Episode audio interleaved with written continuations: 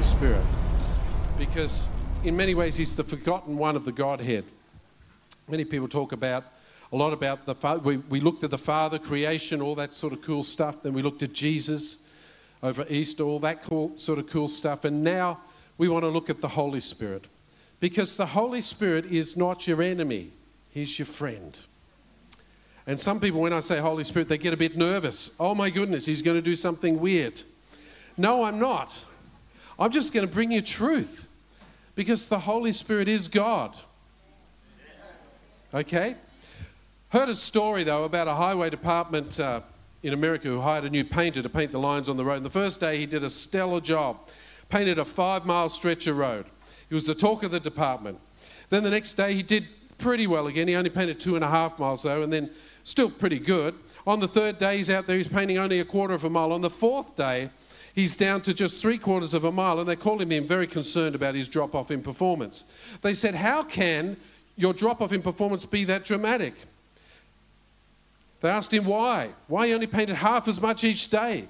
And he openly told them the reason. He said, The thing is, I keep painting, and the further I go, the further I get from the bucket of paint. now, that sounds silly, but that is exactly how we are with the Holy Spirit.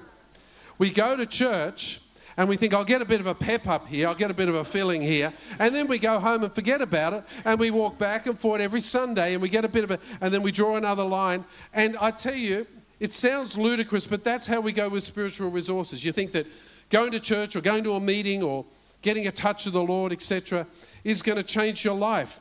The Holy Spirit is with you always. He doesn't just pop in on Sunday. He doesn't say, Oh, oh, I got bored watching the coronation last night. I think I'll go to church on Sunday morning. He doesn't say that. He's with you always. And the thing is, the Holy Spirit is our spiritual resource in our Christian life and ministry. The Bible says in Zechariah 4, verse 6, not by might nor by power, but what? By my spirit. So, this is not a situation where, where we should be worried or fearful or concerned. It's going to be weird because the Bible says, not by might nor by power, but by my spirit.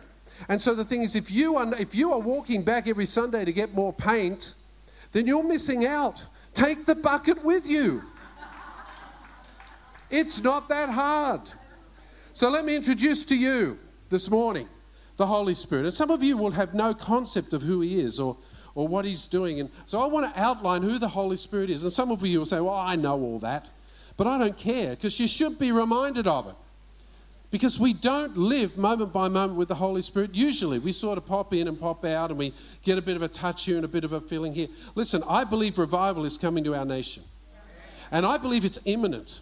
We went to a, a, a conference, as you uh, might have heard me speak the last few weeks, and, and really there was a sense of revival in the air. I've never felt it at any of our ACC conferences like that. Normally there's just a lot of noise and smoke and machines and laser lights and stuff. But there was really something tangibly different at our conference. Revival is coming, and you can't manufacture it, you can't make it happen, you can't fake it. But what we can do is position ourselves so that when God pours His Spirit out, we are receptacles to His Spirit. We are ready. Okay? And in many ways, I think we are not ready and we need to make ourselves ready. Some of you here will be thinking, oh no, Holy Spirit, we're going to go, we're going to, we're going to lose our brains. You, misread Romans 12, verse 2. Do not be conformed any longer to the pattern of this world, but be transferred by the removal of your mind. It's not removal of your mind, it's renewal of your mind. So you don't have to remove your mind to be touched by the Holy Spirit this morning. In fact, the Lord says, Come, let us reason together.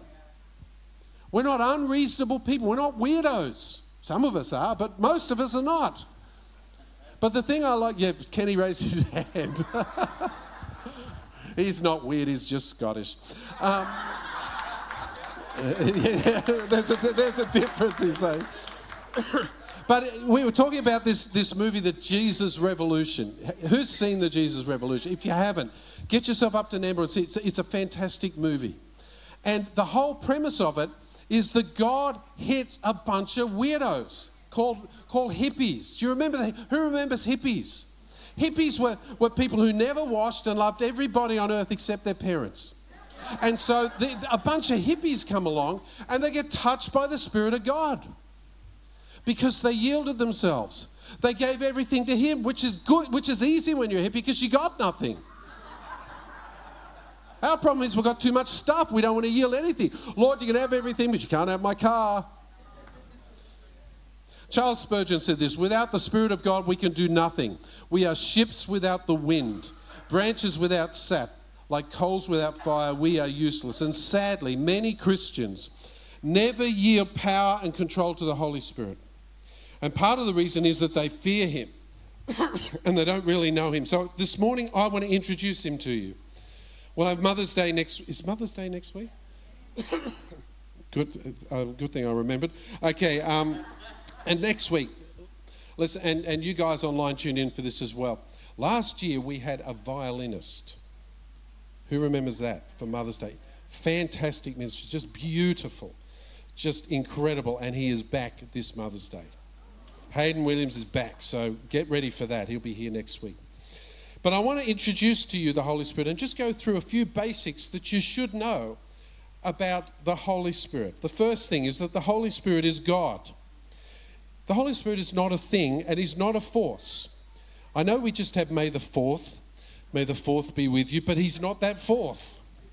He's a, he's a person, he's a, he's a real person. In Genesis 1, verse 2, if you go right back to the beginning of the Bible, you read this The earth was without form and void, and darkness was over the face of the deep. Nothing really created here except the earth itself. And the Spirit of God was hovering over the face of the waters. The Holy Spirit was there at creation, hovering over the waters. John 15, verse 26. Jesus said, When the Helper comes, whom I will send you from the Father, the Spirit of truth, who proceeds from the Father, he will bear witness about me. The Holy Spirit bears witness about Jesus because he's a person. The Holy Spirit is God, but he's also our connection with God. And I'll go into that in a minute. 2 Corinthians 3, verse 17 says this Now the Lord is the Spirit, and where the Spirit of the Lord is, is there is freedom. People think they want to go out, people say, I don't want to become a Christian because I don't want to give up, you know, all of my freedom. Well, what sort of freedom have you got? Because I tell you, when you yield to the Holy Spirit, you've got freedom, unbelievable freedom. Oh, well, I can't do all the, all the sins I want to do. No, you can't. You don't bother with them. You know, people say, I don't want to give up my sin. Listen, I don't, I don't give up my garbage, I throw it out. Uh huh. That's what sin is. Don't give it up, chuck it away. Don't hang on to it. So the Holy Spirit is a real person. Secondly, the Holy Spirit is God within us. Now, in the Old Testament, if you read back through there, the Spirit of God came upon people at specific times. You know, so for example, uh, um, uh, you know, when, when, when David was, was uh, fighting a lion, the Holy Spirit would come on him and he'd rip it apart. And it would come on different people at different times. Came on Gideon for a great victory. All of this sort of stuff. But the prophet Ezekiel prophesied a time when God's Spirit would actually not come upon us, but abide in us, live in us. Look at Ezekiel 36, verse 26. This is fascinating because in the Old Testament they didn't have this. Until the, until the Holy Spirit was poured out at Pentecost, nobody had this except Jesus himself all the time. Ezekiel wrote this, and I will give you a new heart and a new spirit I will put within you. And I will remove the heart of stone from your flesh and give you a heart of flesh, because they were stony hearted. And I will bring my spirit within you and cause you to walk in my statutes and to be careful to obey my rules. God said, I will bring my spirit within you. He prophesied a day when the actual spirit of the living God would dwell inside of us, and we live in that day. This is it. As Paul said in 1 Corinthians 6:19, "Do you not know that your body is the temple of the Holy Spirit within you, whom you have from God? You are not your own." So when you abuse your body or when you sin against your body, then what is happening there is that you are sinning against the temple of the Holy Spirit. You shouldn't do that. You're desecrating the temple. So when you accept Jesus as your Savior, you automatically receive the Holy Spirit into your life. Paul says, in fact, in Romans 8 9, you can't be a Christian without having the Spirit.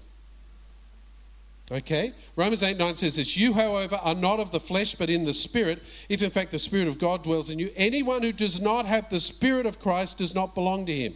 So let's get this straight. When you come to Jesus, when you yield, yield your life to Jesus and ask Him to be your Lord, the Holy Spirit comes into you.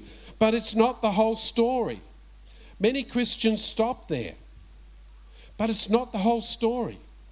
It's just the beginning because you've got this amazing life with the Spirit of God living inside of you. The third thing is the Holy Spirit is a deposit of eternal life. People say, How do you know you're going to live forever? I heard a comedian say, I'm going to live forever, so far, so good. You know, and that's funny because clearly he won't. Um, but we know that we will live forever. How can we know that we have eternal life? Ephesians 1 tells us this in verse 13. In him you also, when you heard the word of truth, the gospel of your salvation, and believed in him, were sealed with the promised Holy Spirit, who is a guarantee of our inheritance until we acquire possession of it to the praise of his glory. You were sealed with the Holy Spirit. The Greek word for guarantee is the word arrabon, which means money in purchases that is given as a pledge or down payment for the full amount that will be subsequently paid. So it's a deposit. When you come to Christ, the Holy Spirit comes into you, and that's how you know you have eternal life. You've got the deposit. You haven't got the whole thing yet, but you've got the deposit, the Bible says. And we are promised eternal life, and the Holy Spirit is, is that down payment, if you like. So when people say, Oh, being a Christian, that must be really hard. No, it's not. It's wonderful because we have God's Spirit within us. And when, when, we don't have to sit around, we're not looking for pie in the, sky, in the sky when we die by and by, right? We might sing about it, but that's not what we're waiting for because you can have that same fellowship with God within you from this moment. You don't have to wait to heaven. You can have heaven in your heart right now by the Holy Spirit. And we live in a big, bad, ugly, evil world. And spirit filled victory and holiness is hard to come by, but we need that because that's how we can live a victorious life. The fourth thing is the Holy Spirit reveals knowledge. Now, in our world, 20, 2023, truth is transient and relative, and we need the Holy Spirit to reveal truth to us. I was talking to someone the other day, and, and, and they were talking about their truth, my truth, this other guy's truth. And you, you can't have all those truths because truth is truth, right? Like if your truth is different to my truth, somebody's wrong. One of those truths just isn't truth. But this world teaches us that truth is relative. It's not, it's absolute. Truth is truth, is truth, is truth, is truth, no matter what. So fashions change, truth does not. If trends change, truth does not. If you change, truth does not.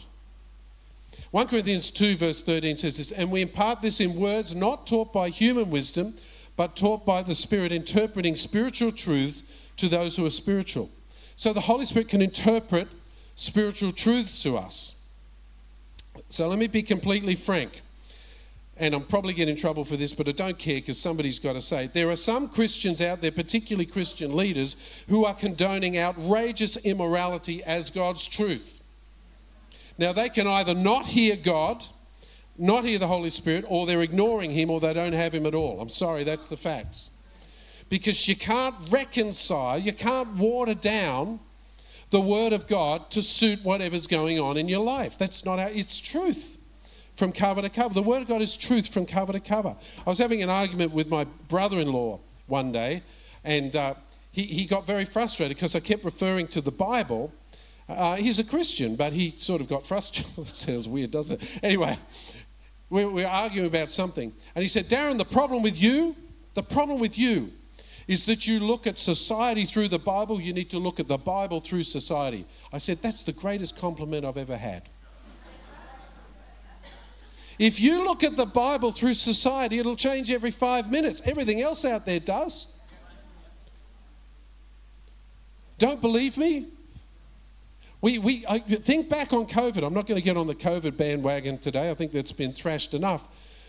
But what I do want to say is this we were told, we were locked down, we were forced to do stuff for a long period of time. And if you think it was bad for us, think of the people in the People's Republic of Victoria, because they got it worse than everybody else. right? But we were locked down because there was one case. So you'd have one case here and you'd have to put masks on in Cairns. But Melbourne's closer to here than Cairns, but it didn't matter because there was no thought or logic in this. And then all of a sudden the narrative flipped, and suddenly there's hundreds and thousands of people with it. Now, I'm not saying anything for or against COVID, or the, but what I am saying is no one apologised for the one, one, one child policy thing, you know, the one person policy. Because what happened was truth just morphed to this new truth, which is we're all going to get it, and, uh, you know, just, just don't go out very much if you've got it. So we had this complete morph, right? So what I'm saying is the world keeps changing all the time. But the Word of God does not change. 1 Corinthians 2 talks about human wisdom and God's wisdom and contrasts them. Human wisdom fails and it brings confusion and death. Don't believe me? Look at our society. It's a mess. And as I often say, if God does not punish Australia for our sins, he will have to apologize to Sodom and Gomorrah. Because we are a mess, folks. Our society is a mess. Do I hear that right? Yeah. And someone told me just recently there are now 41 different letters in the LGBT alphabet soup. 41. They want everyone to accept them just as they are. They don't even know who they are themselves. They haven't got to, they keep adding letters to it. There's only 26 letters in the alphabet. We've got 41 of them are in the LGBT. I don't get it, but you see, I'm not I'm not saying, you know, anything against it. I'm just saying the worldly wisdom is like that. It ties you in knots, but godly wisdom sets you free. We need to learn more and more about the inexhaustible knowledge of God. Man's wisdom just doesn't cut it, changes every two minutes. 1 Corinthians 2 says this These things God has revealed to us through his Spirit. For everything the Spirit, uh, sorry, for, for the Spirit searches everything, even the depths of God. For who knows a person's thoughts except the, the Spirit of a person which is in him? So no one comprehends the things, the thoughts of God except the Spirit of God. If you don't connect to the Holy Spirit, you don't know where God is at. Because the Holy Spirit is your connection. He knows this stuff. Many people will read the Bible and not understand it. I've had people who, who say, I've tried reading the Bible, it's really boring, it doesn't make any sense. That's because you're not connecting to the Spirit of God. Because when I read my Bible, stuff jumps out at me all the time. That's why I have a quiet time every day, because I want to hear from God every day. Remember the old story of the guy was looking for guidance, so he opened the Bible randomly and went like this. And he got the verse Jesus, uh, Judas hung himself. So let's do another one. Go ye and do likewise. Because that's not how you read the Bible. You just read it, and the Holy Spirit illuminates Scripture for you. The fifth thing is the Holy Spirit cares and comforts and leads. God cares about you and He's placed His Spirit within you. 1 Peter 5 7 says this Cast all your anxieties on Him because He cares for you. Have you got any anxieties this morning? Many people do. Some of you don't. I know friend doesn't, but many other people do. This is your opportunity to cast your anxieties on Him because He cares for you. And God gently leads you. He doesn't force you, He doesn't make you do stuff. But the Spirit is a divine connection between you and God. John 16, 13. When the Spirit of truth comes, He will guide you into all truth. For He will not speak on His own authority, but whatever He hears, He will speak, and He will declare to you the things that are to come. So the Greek word for guide is the word hodegeo, which means to lead or to show the way. The Holy Spirit doesn't send information to you. It's not about knowledge, it's about Him leading you. The Holy Spirit doesn't point you in the right direction. Maybe you should go over there, that's a good idea. No, the Holy Spirit takes you by the hand and He gently leads His young. If you want a, if you want a life that is, that is successful, that is amazing, I tell you, let the Holy Spirit lead you because he knows a lot more than we do.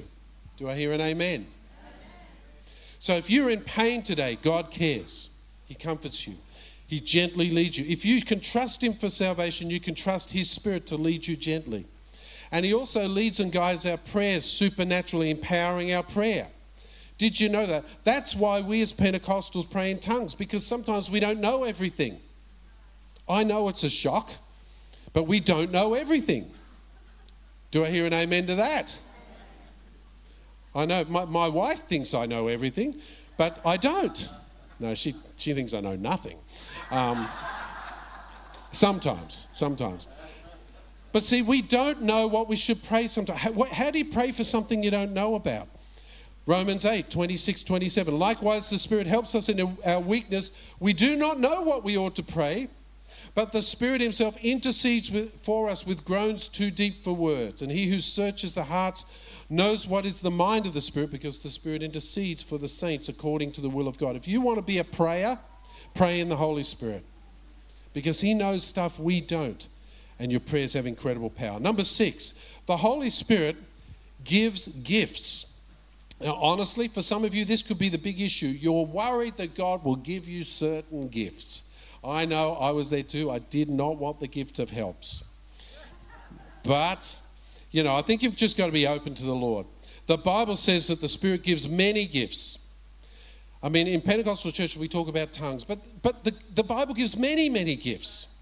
He can give us prophecy, interpretation of tongues, teaching, service, pastoral gifts, mercy, miracles, healing, faith and he gives them their gifts to us. 1 Peter 4, verse 10 says, As each has received a gift, used to serve one another as good stewards of God's varied grace. Here's the thing spiritual gifts are not for you to play with, they are given so that you can bless other people. The spiritual gifts are given so that you can bless others in the body and outside the body. They're not for you. 1 Corinthians 7, verse 7 says, Each but each has his own gift from God, one of one kind and one of another. And then in 1 Corinthians 12 29, Paul asks the questions Are all prophets? Are all, all apostles? Are all teachers? Do all work miracles? Do all possess gifts of healing? Do all speak with tongues? Do all interpret? But earnestly desire the higher gifts. See, in the discussion of spiritual gifts, we often lose sight of the reason we have the spiritual gift. It's not for you, it's for everybody else. It's not so you can feel superior. It's not so you can feel better than somebody else. It's so that you can serve the body. That's why we have gifts. Gifts are about giving. I uh, was talking with someone just yesterday, and they, uh, day before yesterday, and they were talking about the, the two seas in the Holy Land, if you like. There's the Sea of Galilee and the Dead Sea. And the reason the Dead Sea is dead is there's no outlet, there's just an inlet from the Jordan River. The, the reason that the Sea of Galilee is alive, it has an inlet and an outlet. One is a conduit, and the other one is a dead end. And that's the same with gifts. If you are blessed by God, if you receive spiritual gifts, which we all do, then if we don't use them to serve others, we're like the Dead Sea. We'll just accumulate with with salt and self centeredness. We need to give. We need to bless others with our gifts. Some gifts are valuable to us to us all. Um, others equip us for specific callings. Now, I don't know about you. When you think about spiritual gifts, I know some might be hesitant, all that sort of stuff. Listen, why don't you let the Holy Spirit figure that out? Is that a good idea? I reckon we should ask for all the gifts because I'd like all of them. I'm greedy. But then if I ask for all the gifts, I can, I can let the Holy Spirit empower me, empower me and, and He will, you know, He'll highlight certain gifts in my life. And see, we can all do stuff, but some people are specifically gifted at it. Did you know that? I mean, we can all pray, but some people, when they pray, I tell you, the heavens shake. Uh, we can all pray for healing, but some people have a specific healing gift. John Mello was like that. He couldn't explain it to you. Just I just pray and people just get healed because it's not him, it's God. But he took his gift and he served the body of Christ with it. So some people pray pray for healing and they lots of people get healed and other people pray and not much happens some people are anointed for specific things i mean we all should be serving one another but some have the gift of serving we, we should all care for one another but some have a pastoral gift they love people we can all ask for tongues but when some when they pray the heavens are just cracked open and the presence of God comes down. We all have opinions. Boy, if you don't believe me, get on Facebook. There's millions of opinions these days. But some people, when they speak, they prophetically speak the words of God. You see, sometimes people get specific gifts for specific tasks. It's very exciting. 1 Corinthians 12 11. All these are empowered by one and the same Spirit who apportions to each one individually as he wills. Now, often the Holy Spirit grows our gifts slowly over time. It's interesting that it's like a muscle. I was talking to Tony the other day, so it's like a muscle. The more you move it, the, the better it becomes. And in my case, it's happened particularly with finances. A few years ago, well, about 10 or 12 years ago, Fiona and I lost everything in a financial collapse and we lost our house and a bunch of other stuff. And it was a pretty grim time. And after that, I was a little bit sensitive to financial loss. And I kind of went, oh, you know, and so my faith in finances was at rock bottom. I couldn't believe God for hardly anything. It was terrible. But then after a while, He started to stir that. And then when I came into the ministry here, we started to see uh, God provide things. And I realized that, that it's not about me, it's about God. And, and that's happened as you know all the stories from Lily House and here, how hundreds of thousands, even millions of dollars have flowed into these ministries. And I just have faith for a lot more. We need another million dollars for our new, is it a million dollars, Joe? Yep, a million dollars for our new project up at Lily House. I'm not worried. I honestly am not worried. I'm just waiting to see how it happens. I'm expectant, actually. But some of you would say, I can't believe for a million dollars. That's okay. Believe for something smaller. But God gradually has grown this gift of faith in me. And it was slowly over time. I didn't just go, bang, I can believe for a million dollars. And it hasn't happened yet, but I know it's coming. I can feel it. I can sit. I've, I've asked God, and the promise is there and I don't have the doubts I had before. People tell me that certain gifts of the Holy Spirit are a measure of the fullness of the Holy Spirit, but it's not true. I don't think a gift is a measure of your, of your godliness, it's a measure of God's grace to you. That you get a gift is not a measure. If you're good at prophecy, or if you've got prayer for healing, that's a gift. It doesn't mean you're more godly than somebody else. But what is a measure of the Holy Spirit is the next one, which is the fruit of the Holy Spirit. Who's heard of the fruit of the Holy Spirit? Now, someone once said to me, we shouldn't judge one another, and that's true. We shouldn't judge one another in church, but we can be fruit inspectors. Because if you are close to God, if you are filled with the Holy Spirit, you it will bear fruit. Uh, Psalm 1 verse 3 he is like a tree planted by the streams of water. This is the godly, righteous man that yields its fruit in season and its leaf does not wither. In all he does, he prospers. There's fruit. The fruit of the Spirit is not just given to you, it's grown slowly over time. This is what's so frustrating to me about gardening. You stick it in the ground, you have to wait. Like, I would like to stick it in the ground and start picking fruit immediately, but for some reason, it doesn't happen that way. It takes time. It takes care and cultivation. This is why I'm a failed gardener. Can you tell? I've met, yeah, patience. That's um, that's a fruit of the spirit. Strangely, I've met many Christians who, with not a lot of gifts but loads of fruit, and you can tell that they have unbelievably godly character. God values character in His people. Galatians five, the fruit of the spirit is Love, joy, peace, patience, kindness, goodness, gentleness, and self control. Against such things there is no law. That's the fruit of the Spirit. So if you are not joyful, then chances are you are not filled with the Spirit. If you are not patient, you're probably struggling being filled with the Spirit. Guilty. See, the gifts and the fruit of the Spirit are not mutually exclusive either. You don't get gifts and not fruit, or fruit and not gifts. You can have both because the Holy Spirit is limitless. I know of some people who clearly have a spiritual gift of sorts, but they also have pride and they lack character because they don't have any of the fruit. We should ask for both. And let me recommend to you, you should ask for lots of it. Call me a glutton, but I want lots of fruit. And I think that's a good, do you think that's a good thing to ask? And, and if, if I ask for, for a fruit of the Spirit, I might ask for peaches and he gives me, I don't know, apples, but I can still rejoice in that. We should ask for all of it, I think. Number eight, the Holy Spirit empowers us for victorious living. There are two cities that I heard about with two different water sources. One depends on a river, the other depends on a spring.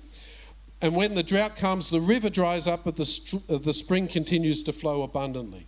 That is life in the Holy Spirit. If you're coming every week to get a little touch from God, that's a river. That's it. it. You get hard times, that'll dry up. That's how I know people are going through tough times. They stop coming to church because it dries up inside. But if you have that spring within you of the Holy Spirit, it never dries up. It is always flowing. He is always there. So, not just at church on Sunday, not just at a prayer meeting or an event or a revival meeting or a Bible study, not just when we operate in our, in our gifts, we need to be full of the Holy Spirit every hour of every day, don't we? We must walk in the fullness of the Holy Spirit. The work of the Holy Spirit is not complete when you become a believer, that's just the beginning. The Holy Spirit continues the vital, vital role of sanctification in your life. The Holy Spirit empowers you and He changes your life and makes you more like Jesus. Um, we've got these little babies running around here. Hey, Jordan and Aaron, I saw at the back. Great to have you with us again, and your new beautiful little baby. But babies are really cute.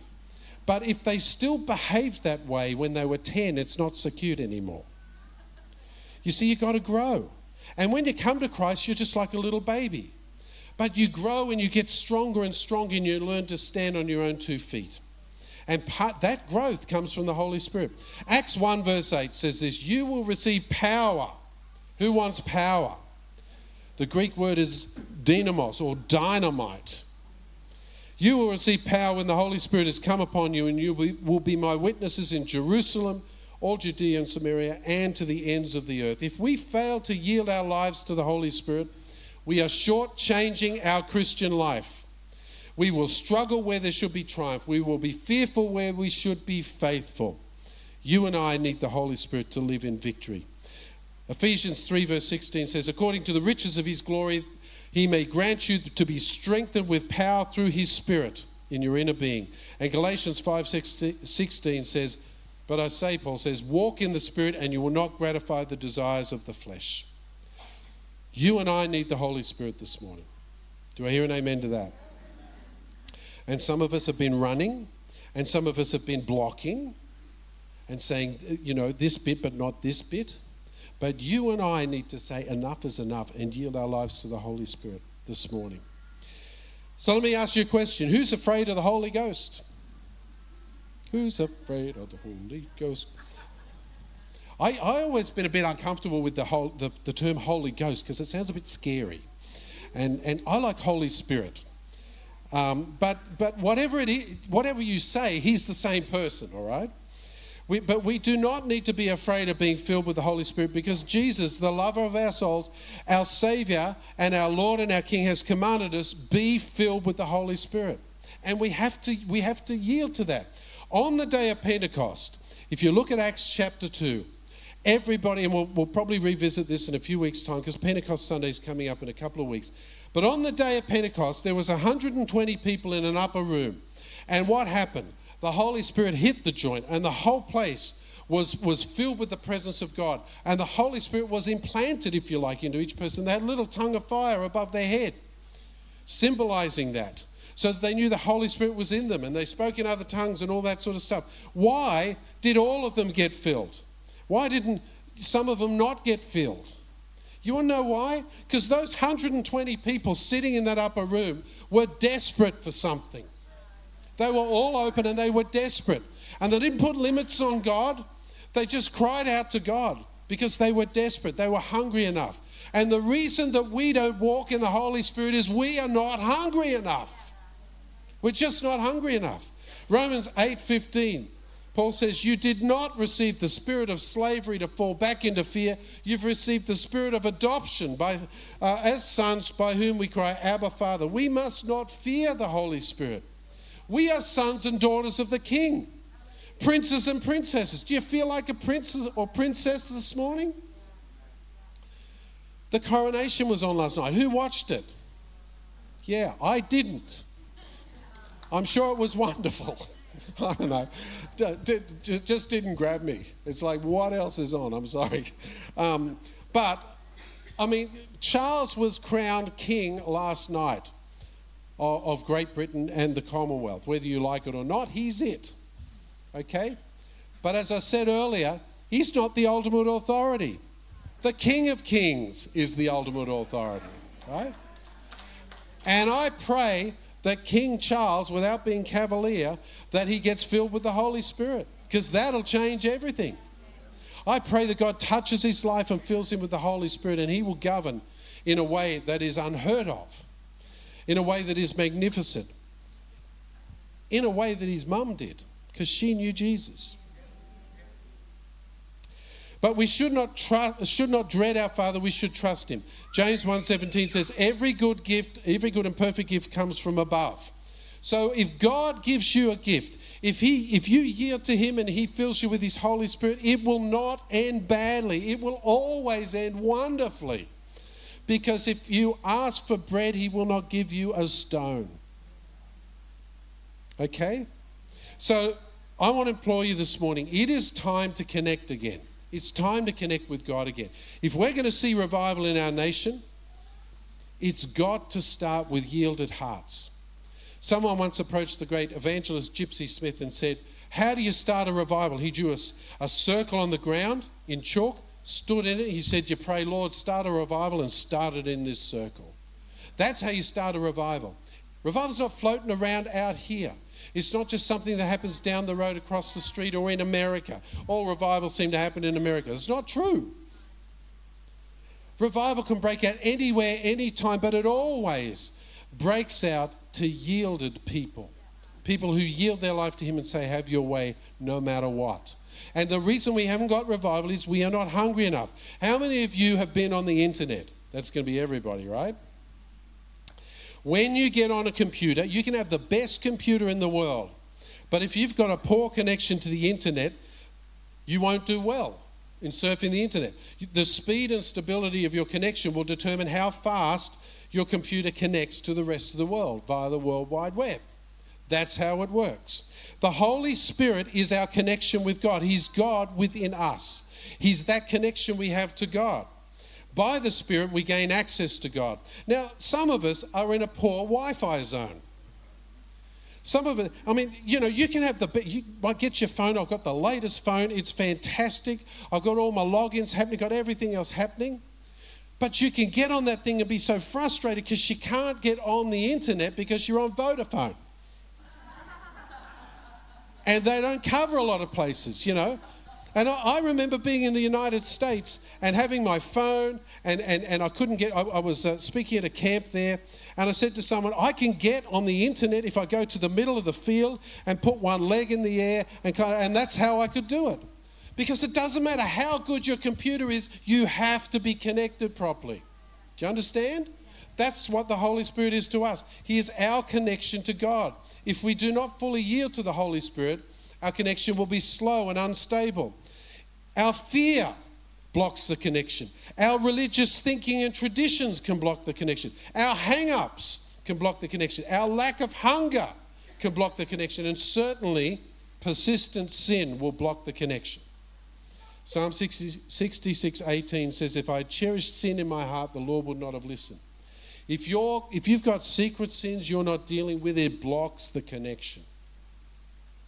And some of you, that's your experience with the Holy Spirit. You come to church, you, you sense God around, you get a bit of a touch, and then it goes because the connection's not stable.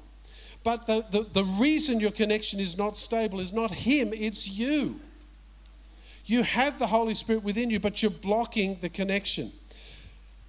By the infilling of the Holy Spirit, we have power to overcome sin. We receive gifts. We can grow fruit. It is amazing. It's the life worth living. Our communion and our relationship with Jesus is real and vital because you can live with Him moment by moment. And the infilling of the Holy Spirit, it means you can do the work of ministry with power, authority, gifts, character, and success. Imagine this whole room here. Just take a few moments. Imagine this room was filled with famous paintings, you know, the Mona Lisa and other incredible paintings on the wall. Can you imagine that for a minute? And so, what we're going to do is we're going to block out all of the all of the glass then we're going to turn the lights out and say, Aren't they beautiful? And you're going to go, It's just black. They're there, but trying to understand the beauty of God's word and promises without having the Holy Spirit is like that. The promises are there, the power is there, but you can't see them because you've turned the lights out. It's time to turn the lights on this morning. Jesus said in John 14, If you love me, you will keep my commandments, and I will ask the Father, and he will give you another helper to be with you forever, the Spirit of truth. Receive. In the world cannot receive. You will know him, for he dwells within you and will be in you. I will not leave you as orphans, Jesus said. I will come for you. let me tell you this morning, Jesus is coming back and soon. The whole world is a testament to that. So I believe this is our moment as men and women of God, as people of faith, that we yield our lives totally to the Holy Spirit, totally yielded to Him. Maybe you've been filled before by His Holy Spirit. Do it again. It's not a once forever thing. I don't believe in a second blessing. I believe in a second, third, fourth, fifth. Just keep it rolling. The Bible says, be filled with the Holy Spirit. And the word be filled is in the present continuous tense. It means go back and do it again and again and again because none of us can be filled with the Holy Spirit, go out, do our own thing, and expect Him to just do our bidding. He's God, not the other way around. He's God. And I believe if we yield to Him, our lives will never be the same. If you're a believer, if you, you already have the Holy Spirit, but what God is offering you this morning is more. Why not take a chance? Why not just yield to Him and let Him sort out the stuff? I know some of you are fearful, but just yield to Him and say, Lord, whatever. I'll take a chance and I'll just say, Lord, I'm going to give you everything. Just let God be God. Because we have a tendency as people to try and be God, to try and bring conviction to someone who needs it. Just let God do that stuff. Let God be God. Why not yield your life to Him and be filled with the Holy Spirit? This is the moment. This is your moment right now. I believe revival is coming. I believe it is imminent, folks. And God is going to pour His Spirit out on this church and this community and other communities right around our coast. And we are going to see things we've never seen before, and it is coming. And I don't want you to miss out. And I don't want you to be the people standing on the sidelines. I want you to stand in the middle of it. To be touched by the Spirit of God, filled by the Spirit of God, empowered by the Spirit of God. Don't be a spectator, be a participant. It's yours. This moment, choose life, choose God, choose to be filled with the Holy Spirit. Revival starts in the hearts of, of those who are hungry enough for it. So let me ask you the question Are you hungry this morning? Because God has it for you this morning. Why don't you bow your heads? Bless you. And we're all about to be blessed. You don't have to sneeze, though. Why don't you just bow your heads? If you've never asked Jesus into your life, then you do not have the Spirit of God in your life. If you asked Him into your life ages ago, but you've drifted and rolled away from that, this is your moment to come back. If you've never asked Him into your life, take this moment because we are talking about the greatest experience you can ever have is being connected to God by having the Holy Spirit within you. But you have to yield your life to Him. You have to say, Lord, not my will, but yours be done. you have to confess your sin and let Him clean your life up. If you've never asked Jesus into your life, then this is your moment. This is it. When you can have what we've been talking about this whole message, you can have access to God but only if you yield to Him. So if you've never asked Jesus into your life, or maybe you did before, and it's just you've just drifted from them, this is for you. Pray this prayer as well. So pray with me. Say, Dear Lord Jesus, I'm sorry that I've sinned. Please forgive me of my sin. I ask you into my life as my Lord and my Savior and my friend. Fill me with your Holy Spirit. I give you my life. Now, if you prayed that prayer for the first time or the first time in a long time, just going to ask you wherever you are, just shoot your hand up and put it down just very quickly. Yeah, there's a few. Maybe you've drifted far and you prayed that prayer just very quickly. Just shift your hand up, shoot your hand up and down. Thank you. There's quite a few this morning. But for the rest of us, I want to pray a prayer too. Because as D.L. Moody once said, the world is yet to see what God can do with one man totally yielded to Him. And I think the reason we don't see revival is we're not totally yielded to Him. So this is a moment for all of us to say, Lord, have your way. I'm going to lead you in a prayer. I want you to pray it with me. Because God has such a future and a destiny for you if only you would yield to Him. He knows you better than you know yourself. He knows your future better than you can imagine. And if you yield to Him, I promise you, you will never regret it. It's the greatest thing you could do. So pray this prayer with me and let's together yield our lives to the Holy Spirit. In Australia, we have give way signs. In America, it's called yield. I really like that yield. But let's put it in an Australian context. Maybe you've got to give way to God. Let Him go first. Maybe follow Him instead of telling Him what you want from Him all the time. This is your moment to yield and give way to God. So pray this prayer with me. Say, Lord Jesus. Let's all pray together. Lord Jesus, forgive me of my sin. I totally yield my life to you. Fill me with your Holy Spirit. Pour your Holy Spirit upon me. I yield to you. Let's stand together. I know so many have prayed that prayer. Let's stand. But I don't want to leave it there. I want you to respond. There's something special happens when we respond to what we've just prayed. You can pray it and sit where you are. That's fine. But I know some of you are hungry enough, are desperate enough to reach out to God. Is that you this morning? Because if it is, I'm going to invite you to the front. And we're going to get our prayer team to come out here and we're going to pray with you. And we're going to believe that you will be filled with the Holy Spirit. As we sing this song, we're going to open it up. And if you are truly yielding to Him, if you are truly opening your heart to Him and saying, Lord, have your way, then this is your moment. Don't miss it. Don't walk away. Don't say, yeah, that's for somebody else, not me, it's for you. I'm not speaking to everybody else, I'm speaking to you. This is your moment. Yield your heart to Him. Let Him have His way with you. Let's sing together.